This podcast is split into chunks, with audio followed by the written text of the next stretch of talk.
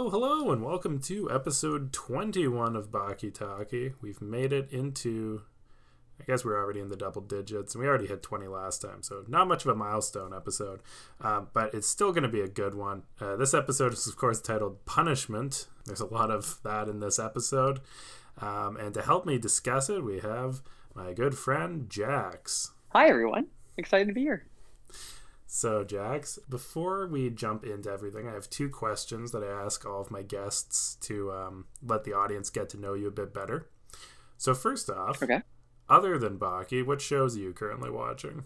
Oh, currently, um, I'm currently watching Barry. I know a little bit behind on that coming out, um, but it's a good show of mine. And uh, Drag Race, funny enough, uh, I just came into that little passion because I saw Ben Lickrem perform live. who's a drag queen uh, here in Mm. Toronto. Uh, so that's been fun. Um, but otherwise, I've been off the TV kick for a little while. I used to be fairly obsessed, uh, so I could give you what I past watched, but uh, it's been a little No, while. no, no. That was that was perfect. That hits all the boxes for answers, which is I don't watch much and Barry. Very, very common. If you had thrown in Stranger Things, I think that would have been the, the perfect uh, the perfect match. No, I Um, skipped this season. I, I didn't watch uh, season five, which I hear is a crime because it was a good one, but It's uh, it's a- but not for one. me. But the thing is, you could just wait until like when the next season comes out. That'll be the final one. You could do like both at the same time. Then the other question: Before you watched this episode, what did you know about Baki? Absolutely nothing. To be honest, it was so unmemorable that I forgot the name of it in terms of your podcast, uh, which is kind of embarrassing. But, but yeah, I mean, I knew that it was a uh, anime, and that's really the extent of it. So I came in really blind. Wow, on the topic of blind, I can't see. but um, we, we won't get there yet. So this episode picks up right where the last one ended, uh, in the middle of the greatest tag team battle of all time. Um, on one side, we have uh, Ryuko Yanagi and Sikorsky, two death row inmates who have cornered Baki in a local abandoned park in Japan. And on the other side, we have Baki and his soulmate, Kozue. Baki, wait a minute. Please, let me, let me help you. Thanks, Kozue. You're the best. But I'll be okay. There's like no way these guys beat me. Um, and that's where we left things off last time. Uh, Jax, want to walk me through what happens in this scene? Oh, I was so confused. Um, the biggest thing that I was confused by is, you know, first of all, when they hit each other, why do their faces explode and they get these big red marks? Um, so that was confusing. And then uh, there's something about poison at some point when they're hitting and, and Baki isn't being defeated by the poison, which I don't understand how that happens when he's simply getting hit. My hand lashed so hard across his body, I broke the skin and drew blood. Why hasn't the poison kicked in yet? Um, and then the last thing I don't understand is that they claim that he became stronger because he just had sex, or that he can become stronger simply by taking a walk. And then he thinks about being stronger, and then he gets stronger. Uh, and then the end of the scene is, is some scientisty looking dude shows up and and compliments how strong Baki is, and then Baki runs away when the two guys he just defeated seem to resurrect and have a l- weird zombie moment and uh, and then aren't zombies anymore. And and then the scientist guy says, "I'm not going to fight you," and he also leaves. And then the scene ends. All right, well let's let's dive into a few parts there. So first off, the poison. So as we spent an excruciating amount of time on last week, um, Ryuko Yanagi uh, punched. He put a bunch of poison in sand and then punched that sand repeatedly for days until his hand became a poison hand by dipping it in poison sand.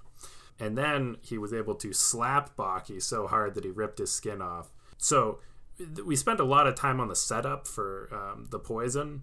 Um, it, it doesn't come up at all in this episode, uh, so there's no payoff for now. But let, as I said last week, um, th- there will be payoff. Baki will be poisoned, uh, maybe in a month or a few weeks from now. um, You know, I was concerned that he wouldn't be, so that's good. yes. Oh, don't worry. Every everything makes sense eventually, sort of. But to, to your second point or your third point, um, it's uh, yes, Baki had sex. He is uh, he lost his virginity in the last episode, and um, canonically they've spelled it out for us in about four or five different lines. He is now much much stronger than he was before. That's it. You've become far stronger than you've ever been before by getting biblical with that girl. All it took was an experience almost anyone on Earth who's been through puberty could have. Do you, do you think that's that's like a, a real world thing, or do you think that uh, that was just added in for the show? Yeah, I don't know. This is uh, this is a very heteronormative ideal that uh, that you have sex and suddenly you're a real man. Um, so quite an interesting little trope that they've thrown in there and, and you know extended it to be not just a real man, but uh, but gaining strength. So interesting.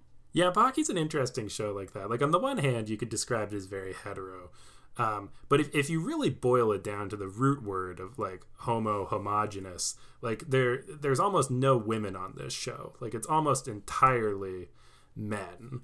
Um, so Oh, I'm excited for, to, for us to get to the gay lovers. So I'm, I'm curious about that. I'm, I'm glad I'm, I'm glad you jumped onto that uh, angle of viewing it because that's yeah no we'll, we'll get we'll get to Doyle. Um, oh yeah, so so the what, what did you re- how did you refer to the guy who showed up? Um, the the scientist. Oh, the or dog? scientist dude. Yeah, yeah. He was in a white suit, so he reminded me of like Professor Oak from Pokemon. It's Professor Oak if he started bench lifting. Um, Yeah, yeah. so yeah, so halfway through the fight, um, Hanayama comes back. Um, so Hanayama actually is a mob boss. Um, they have a slightly different, a slightly similar outfit choice, I'd say. Also, the reason he's wearing a mask is because his face blew up in, w- the last time he fought somebody. So he sort of has like three mouth holes now. Uh, but that's that's a whole other can of worms. So yeah, yeah, not not quite a scientist, but um, he he does play a peacekeeping role. So just to just to summarize for the listeners, Yanagi and Sikorsky try and fight Baki, and Baki just demonstrates that now that he has had sex, he is on a completely different tier than them. And honestly, he sort of gets bored and just uh, Hanayama shows up. He picks up Kozue, he being Baki, runs away out into the streets of Tokyo. Ah, see ya! and then Yanagi and Sikorsky are just sort of left standing around in the park, um, upset with each other. So we didn't get much of an intro to any of these characters. I, I feel like Baki's a bit easier to understand. Like he had sex and now he's super strong. What did you think the other two guys were there for? Oh, see, you've kind of spoiled it for me because you said they were escaped in, uh, inmates or something Mhm. uh, just about two minutes ago. Okay, so I didn't know that. Uh, it, was confusing. I mean, the episode opens up, I guess, as you said, you know, I'm picking up in, in the middle of a scene that the, the last one ended on.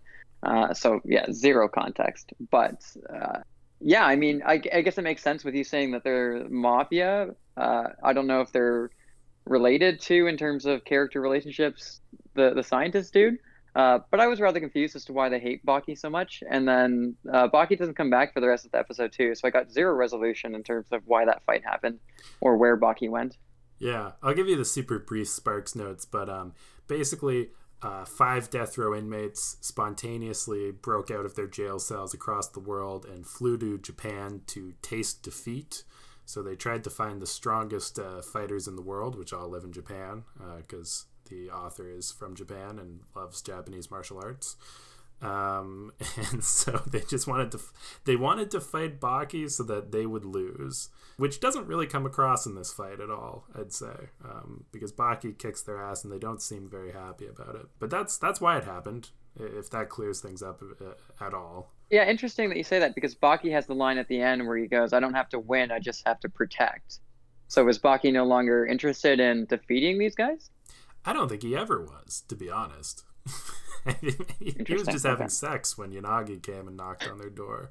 You know, as one does, as one does. You know, when I have sex, I know that people try and beat me up too. So Well, yeah, it's better than the, the, the first time Baki tried. His dad showed up in the middle of his room. classic. All right. Um, so after, so yeah, so, this, so the first scene, you know, it's a classic Baki fight. I will say the animation in this, uh, it seemed like they spent their budget in other places. Um, a lot of um, very slideshow esque combat going on, but it ends with Baki picking up Kozue very romantically, like a almost like a honeymoon carry, running her away, and then Hanayama just says, "I'm not going to fight you. Goodbye." And yeah. Oh, I forgot. I did have one quote. So did you you, you listen to the English version, right? Uh, no, I did the Japanese version with subtitles. All right, then that's too bad because I was uh, there. There was there was one line I wanted to um to bring up. So I, I actually listened to it in the subtitle to see what it was. So when Baki slaps Yanagi in the subtitle, it says "You better grit your teeth." Yes, I saw Um, that. Yeah. So in the English version, instead Baki says, You two like getting bitch slapped? "You two like getting bitch slapped," and then slaps.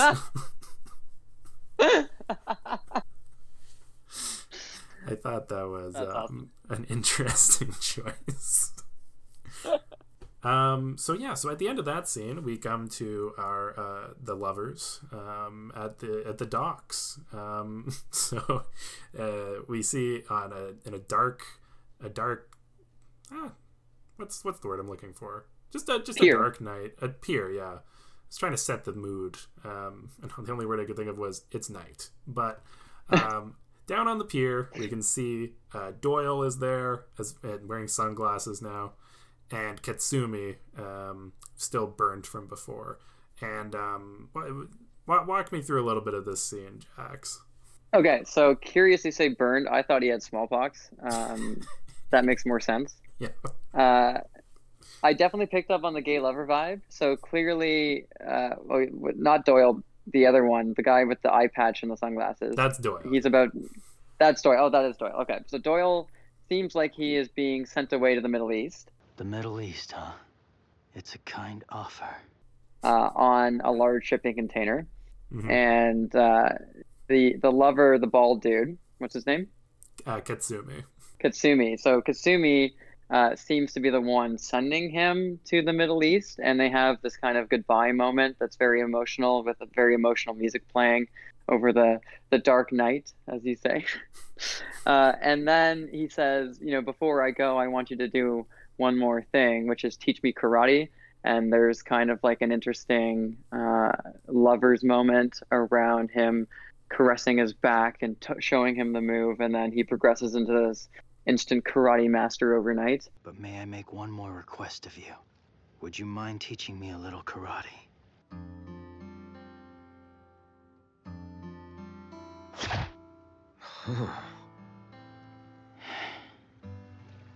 Hey, nice work. Seriously, I'm impressed. Oh, yeah. with one single move. the um, Seiken. The Saiken, exactly, which he can't pronounce the first time he hears it, which is hysterical. And then an hour later, he's a master. So, um, great. And then he leaves, and as he's leaving, uh, the bald dude, I already forgot his name, Kazuken? No, Katsumi. Kasumi. Yeah. Uh, he calls at him and karate throws his black belt. And uh, and then Doyle catches it, and we'll pause there because I imagine the next scene you're going to want to break into on its own. yeah. It was very interesting. So yeah, so this scene um, continues the sort of. So uh, my my personal theory of Doyle is that like so this this comic or manga was written a while ago. Like I think this arc was written around 1999 2001. Um, you know, in Japan, like it's I, I I think that the concept of like a gay character would still be a bit um, you know progressive for this um, especially for this genre so, Editor Steve here. I just wanted to do a brief segue because I think I was doing a pretty sweeping statement there on something that I am not an expert on. So, I wanted to do a bit more research and just come out and say that basically, like, in, in some ways, anime at that time, like, Baki in the Baki's manga in the 90s was not some progressive like masterstroke that did something nobody else was doing. Like there were anime and manga at the time that had more queer representation and handled it better but at the same time is you know I don't I don't think there were many examples um, of like a shonen or like actiony uh, manga like Baki doing this. So I, I, I spent some time and I looked on Wikipedia and like I don't know, like in the in the '90s before Baki, like Sailor Moon and Cardcaptor Sakura are both positive examples, from what I can tell, of uh, queer representation. Um, on the other hand, I saw Dragon Ball. I, just had like a Wikipedia list of um, uh, LGBT characters in anime, and so I saw Dragon Ball on here, and I was like, "Oh, that's cool." Um, and then I saw that the characters were uh, General Blue, a canon gay character, and Nazi, um, and also Otoko Otoko Kusuki, who is described as a stereotypical gay participant in the World Martial Arts Tournament, where he freaks out Goten and Trunks with his flirtations, with his name translating literally to man love. Um, so not all of the representation back then was that um, positive. Um, I also found one which I couldn't really decide if it was positive or not. Uh, apparently, in Hetalia, which is a show where countries are um, anthropomorphized into people, uh, Sweden is described as being gay, but only for Finland. Um, I don't I don't know if that's positive representation or not. Take that as you will. Anyway, back to your regularly scheduled Baki content. So I think that this was Doyle was an attempt at like almost a queer coded character. Um, there there are a lot of elements in other um, episodes that we've covered. In this one, we can see Katsumi is lighting Doyle's cigarette for him. Uh, you talked about the training of the martial arts. He throws him uh, his uh, black belt before they leave, and then just sort of rides off into the, into the night in like a very move I could see Danny Zuko doing in Grease. So yeah, it's it's it, it was an interesting cap off. What's also interesting is like though Doyle had a bunch of scenes very similar to this with just Retsu in a previous episode. Like it seems like every time Doyle is with like a new character, they have the same interactions. Like there isn't like a specific romance being delivered. It's just whenever Doyle's in a scene, this is happening. So I don't know. It's uh, it, it it's interesting. So Doyle's a stud. I thought what he had in that scene was special. You know, I thought this was a long term character arc, but no, he's just a stud. Okay. Yeah, everybody loves Doyle. Um, also, the the karate move he learned, I don't know, it was just like a punch. I don't, I don't want to. I don't want to act like I'm a karate master, but I, I think I could have picked that up. Yeah, yeah. Uh, to go from not being able to pronounce the name of it to being able to, throw, but he's got steel in his bones, so I guess you know that makes his his punches extra strong. Yeah, Doyle must have been a, ba- a bundle of surprises watching this when he starts fighting. I Oh. Crazy, crazy, because he seems like kind of a, a skinny loser, right? Because he can't even do karate, and then suddenly he learns karate, and then we'll get into the next scene. That's wild. Yeah. So th- this this is the thing is in this show everybody's got a gimmick, you know. Like Baki's just a good fighter, but everyone else has like some trick or some style. Um, and the, the death row inmates have the most ridiculous tricks for them. Um, but we'll, we'll sort of bring them up as we go. So Doyle gets on the boat because, of course, he's being shipped off to the Middle East, um, which is as vague as possible, uh, by some guy who works at the Shinshin Kai dojo, who also is, I guess, an international ferryman. But before the boat can leave, who is on the boat but Ryuko Yanagi, right? Uh, right from the previous scene. Um, Yanagi and Doyle, of course, two death row inmates who um, escaped seeking defeat. Um, it seems that Doyle or Yanagi is upset with Doyle for, um, you know, his change of ways, his change of heart, not being a ruthless criminal anymore. Um, and so they begin to fight each other, just like every conflict is resolved on this show. Jax, how, how what were you thinking while the fight was going on? It's a pretty intense fight. First of all, poor Doyle already only has one eye, and then it, within the first punch, because he tries his karate move he just learned and Mhm. misses, and then uh, he gets punched apparently very lightly, but his eye goes black, and now he's completely blind. Yep. And then the The poor guy, uh, the the other guy he was fighting, lights a cigarette and leaves it on the edge, and then Doyle's all distracted by the cigarette because he can't see, and he thinks that uh, that that's where the other fighter is. And then suddenly the guy's That- behind that is him, some, and then like, suddenly That is some fourth dimensional chess moves right there. Like I'm gonna blind the Oh. guy and then start take my cigarette, put it somewhere else because he'll know that the smell is there, and that like that's just leaps ahead of Doyle. Where is he? I can't hear him. Cigarette smoke. He's close. 13. No. 10 feet away. Yeah, which I don't understand how Doyle didn't figure that out. I mean, who lights up a cigarette in the middle of a fight? Uh, it seems like an odd choice.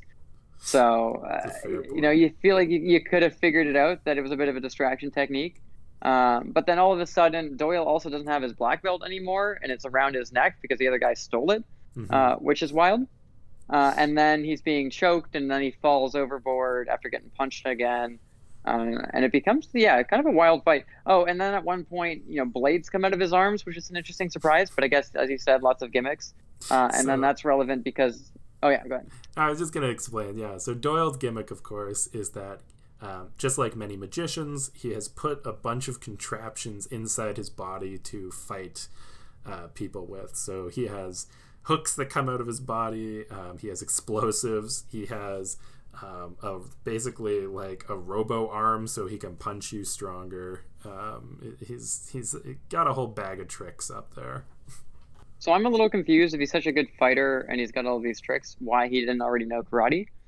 because there's two types of people in the world there's honorable people who use martial arts and there's death row inmates who despise the martial arts and use cheap tricks to fight people um, that's that's like the divide i'd say Gotcha. So poor Doyle falls over the boat, you know, is hanging there by his necktie black worst belt. worst way to be Uh, hanging Yeah, yeah. And then climbs his way up, and as he's on his way up, the other guy pulls out a samurai sword and tries to chop his head off after a, a speech about what a disappointment he is. In ancient Japan, a special warrior would chop off the head of a disgraced samurai who was committing seppuku. And you are most definitely a disgraced samurai. and goes to chop off his head. And obviously, Doyle has the metal in his arms, uh, so the the blade kind of doesn't shatter, but but dents quite quite uh, significantly. And then uh, there's a whole monologue of, "Oh my God, how did that happen? How did you do that?" And then he goes for another swipe, and Doyle leaps off, kind of sim- or um, Mufasa style, and falls into the uh, the, the ocean. yeah rough rough day for doyle going blind choked falling into the ocean with a bleeding arm um, yeah i did like the the the annoyance yanagi had when his blade got uh, ch- all chipped up i thought that was very uh, relatable I'm assuming this sword is significant because he, he kind of said like my master sword or something to that effect. yeah I, I don't know he's never brought it up before i don't think he's ever going to bring it up again My beautiful sword. What the hell is going on? That's the that's the thing about Yanagi. So we've been joking about this all season, but um, unlike the other death row inmates, Yanagi has like five different gimmicks. Um, he has a vacuum hand. He can poison you with oxygen. He has a poison hand. He had uh, two swords that he put on whips. Uh, he can slap you so hard that it will rip your skin off. Um, and he's never used one more than like once and once in an episode, and then never again. Um, he's, a, he's a weird guy. You know, it's good to be a jack of all trades. He's a multifaceted villain. yes, yeah, that's called that's called character depth. If, if, if you know a lot of ways of kung fu, you're a deep, well-written character. Yeah, or or a sloppy writer, right? Just oh, I forgot what superpower I gave him last time, so let's just give him a new one. I wonder if it's just one of those things where like each week people are writing in like this guy sucks, and he's like, all right, back to the drawing board. Let's uh, let's give him a sword this week.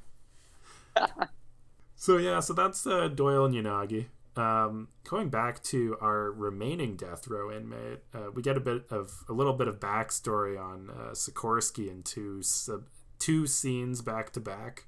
Um, Jax, do you want to just walk me through what you were thinking? Yeah, I mean, first the question you said two scenes back to back. Is it the same character, the guy who's stuck in the hole, and then the guy who shows up in the washroom for the fight? Yes. Okay, wild. I didn't get that. So I, I guess what happened is it's a flashback to when he's in, I'm assuming, prison, and it's kind of like a Dark Knight uh, It's Bane very, type yeah, it's deal. very like that, except the walls are uh, flat. yeah, and metal. Um, but it's Mm-hmm. it's this giant kind of cylindrical hole, uh, and they ask him, "How would you escape from here?" And he's got this moment of, "You'd have to be able to hold yourself up by a small nut upside down while you read a short novel," um, which I guess is the prelude to the next scene where he does the entire fight by holding onto a, a fire sprinkler. Um, not sure why he viewed that as an advantage, hanging by a, a thumb on, on a fire sprinkler, but I guess it allowed him to kick aimlessly in, into the. That's what I was thinking the whole time. Like, it's really cool he can do this, but like, is this an advantage? Like, Very Also- Star Wars, like I have the high ground. You know, I'm standing on a three foot pile of dirt, and suddenly I'm undefeatable. Uh, that's that's the vibe I got. That's some impressive hand strength you've got. That is so. That is so Sikorsky. So yes. Um. So Sikorsky. Uh, our, the final gimmick of the episode is Sikorsky has very strong fingers, um, and the amount of leverage he gets out of that is absolutely incredible. Um, we, we do get a very classic Baki scene where a professional world class athlete um, is just wheeled in to be uh, just basically show that they're no match for a martial artist. So this this professional rock climber says like it's impossible. I could never do it. You gotta be kidding me. Give me a break. We're not lizards or monkeys, you know? And then you know obviously Sikorsky did do it um, because in the Baki universe, professional fighters are better than are just better than better than everybody at everything. Um, even if you devote your life to it.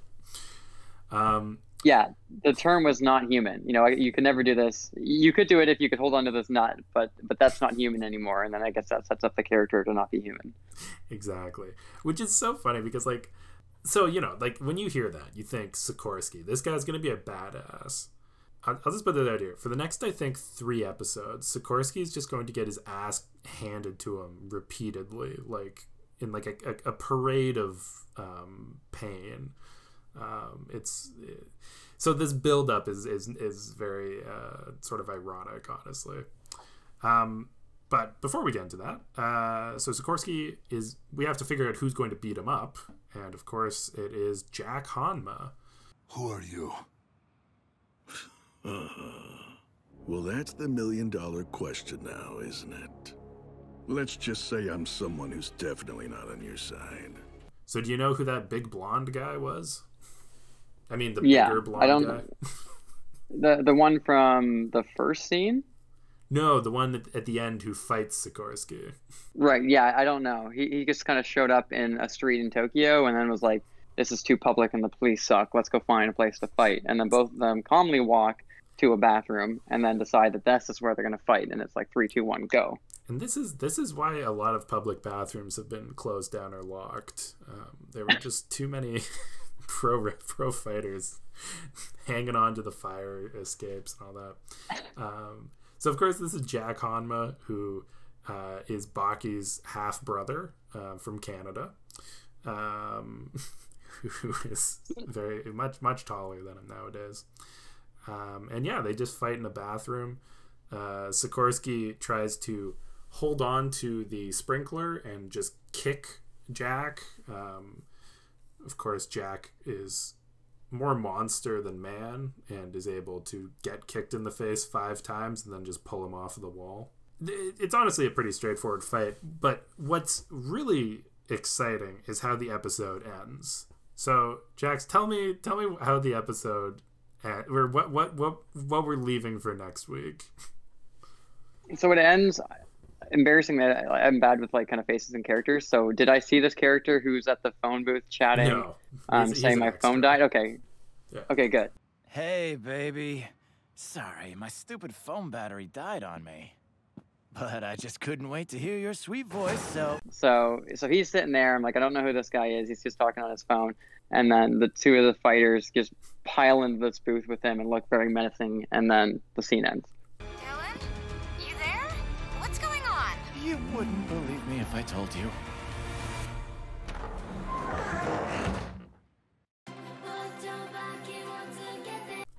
Yeah, it, this scene ends with them closing the door to the phone booth. Yeah. So So yeah, it's Jack Hanma who is probably he's probably taller than the phone booth, and then Sikorsky in a phone booth that I'm gonna say is three feet wide, three two feet long, something like that.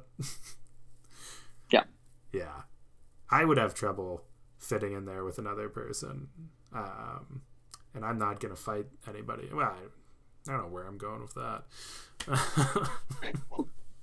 I guess the one advantage is it's so small that you know with the three of them piled in there, I wouldn't be worried about getting my ass kicked because nobody can move. Just wait. Just watch next episode. Somebody's getting their ass kicked in that telephone booth. um, it's it's honestly one of my favorite parts of the show, and it's just like I don't know. There's a lot of Baki like traditions that come up all the time, like uh, I didn't even mention it, but of course, in this episode, Doyle broke his sunglasses and threw the shards of glass at Yanagi, which happens every episode. Um, but, but having a fight and then having a random civilian in it for no other reason than that the other the random civilian can narrate the fight is something that happens a lot in Baki because um, you need a fight's only impressive if you have a guy going, "Oh, I can't believe it! They're fighting in the telephone booth, and I'm right here." But we'll see. Okay, so it's not collateral damage. I thought that it was the poor bystander who who was in trouble. I'm not entirely sure why. Why why do people pick random places for fights? Like, oh, we can't fight in the street. We have to fight in a bathroom. We can't fight in the street. We have to fight into a already occupied telephone booth. Well, here, here's the thing. I, why did they do that in character?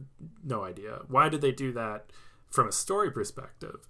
Um, like Baki's been running for probably oh I don't know at, least like thirty or twenty five years or something.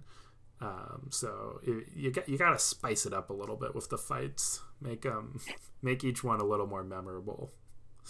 Um, yeah, we'll we'll get to um, has a very memorable fight coming up with Gaia, but uh, that's for another day. All right, well that's that's more or less the entire episode. Um, so, Jax, I have a question I ask after talking about it with everybody. Now that you've watched an episode of Baki, do you think that it is a good show? I mean, I am not an anime fan. Uh, I struggle to watch pretty much the only anime show that I've ever watched is BoJack Horseman.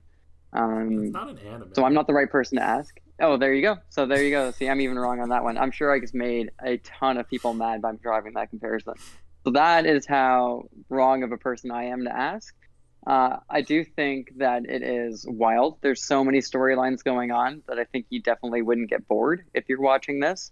Mm-hmm. Um, but it also means that it's not something you just passively put on because so many storylines uh, going on that you have to be paying attention to knowing all the characters and the dimensions and the interplay and, and how they work on like the fact that Baki, who's the the title character, the titular character, uh, wasn't in the entire episode apart from the first like four minutes, uh, and then everything else was was going on. I was like, my first impression was just being overwhelmed. There, the seven different scenes, none of oh, which yeah. had recurring characters. Uh, so so yeah, I mean, I think that's my answer. Is is I don't really know, uh, but if you are looking for crazy complex shows, I think this one's for you. Yeah, no, I do. I do think it's it's a show with a lot of uh, complexity, room for interpretation. Sort of draws the intellectual crowd, and it's it's it's so funny that you're talking about the lack of Baki in this episode because, like, first of all, like, uh, it's it's a very apt issue to bring up. Like, for a show titled Baki, he doesn't show up a lot. Um, this is probably the most fighting he's done all season in this episode. I would say. Um, wow. Editor Steve. That's true unless you go back literally one episode. But other than that, it's the, it's the most fighting. He's, he hasn't, unless you count his encounter with Kozue as a fight, um, which uh, he did um, consider it like a fight. But anyway, what was I what was I gonna say? Oh, I was also gonna say uh, BoJack Horseman, great show. Good, yeah, good, you want to talk about intellectual uh, intellectual kind of mental health driven shows uh, that really make a statement on society and the human existence. Fantastic well, I do, show. and that's that's why I have a Baki podcast. Um, yeah, Baki and BoJack are like the exact opposite. Like if I want to if I want to have fun, I, am gonna watch Baki. If I want to if I want to feel sad, I'll watch some BoJack. Um, but anyway, uh, that is that is more or less it. Um, thank you for coming on the show, Jax. This was a hoot, hoot and a half. Next week, we'll figure out what happened in the telephone booth. And who knows who will be the guest? I am trying to figure that all out. Oh, I, I, I wanted to give a heads up um, just as a continuity thing. When we finish this season, I will be taking a break for a week or two on updates so that I can uh, build up a bit of um, a stockpile on stuff. So uh, just keep that in mind. Anyway, um, thanks for coming on the episode, Jax. That's all the Baki we've got to talkie. See you all next week. I'll be a listener. Never knew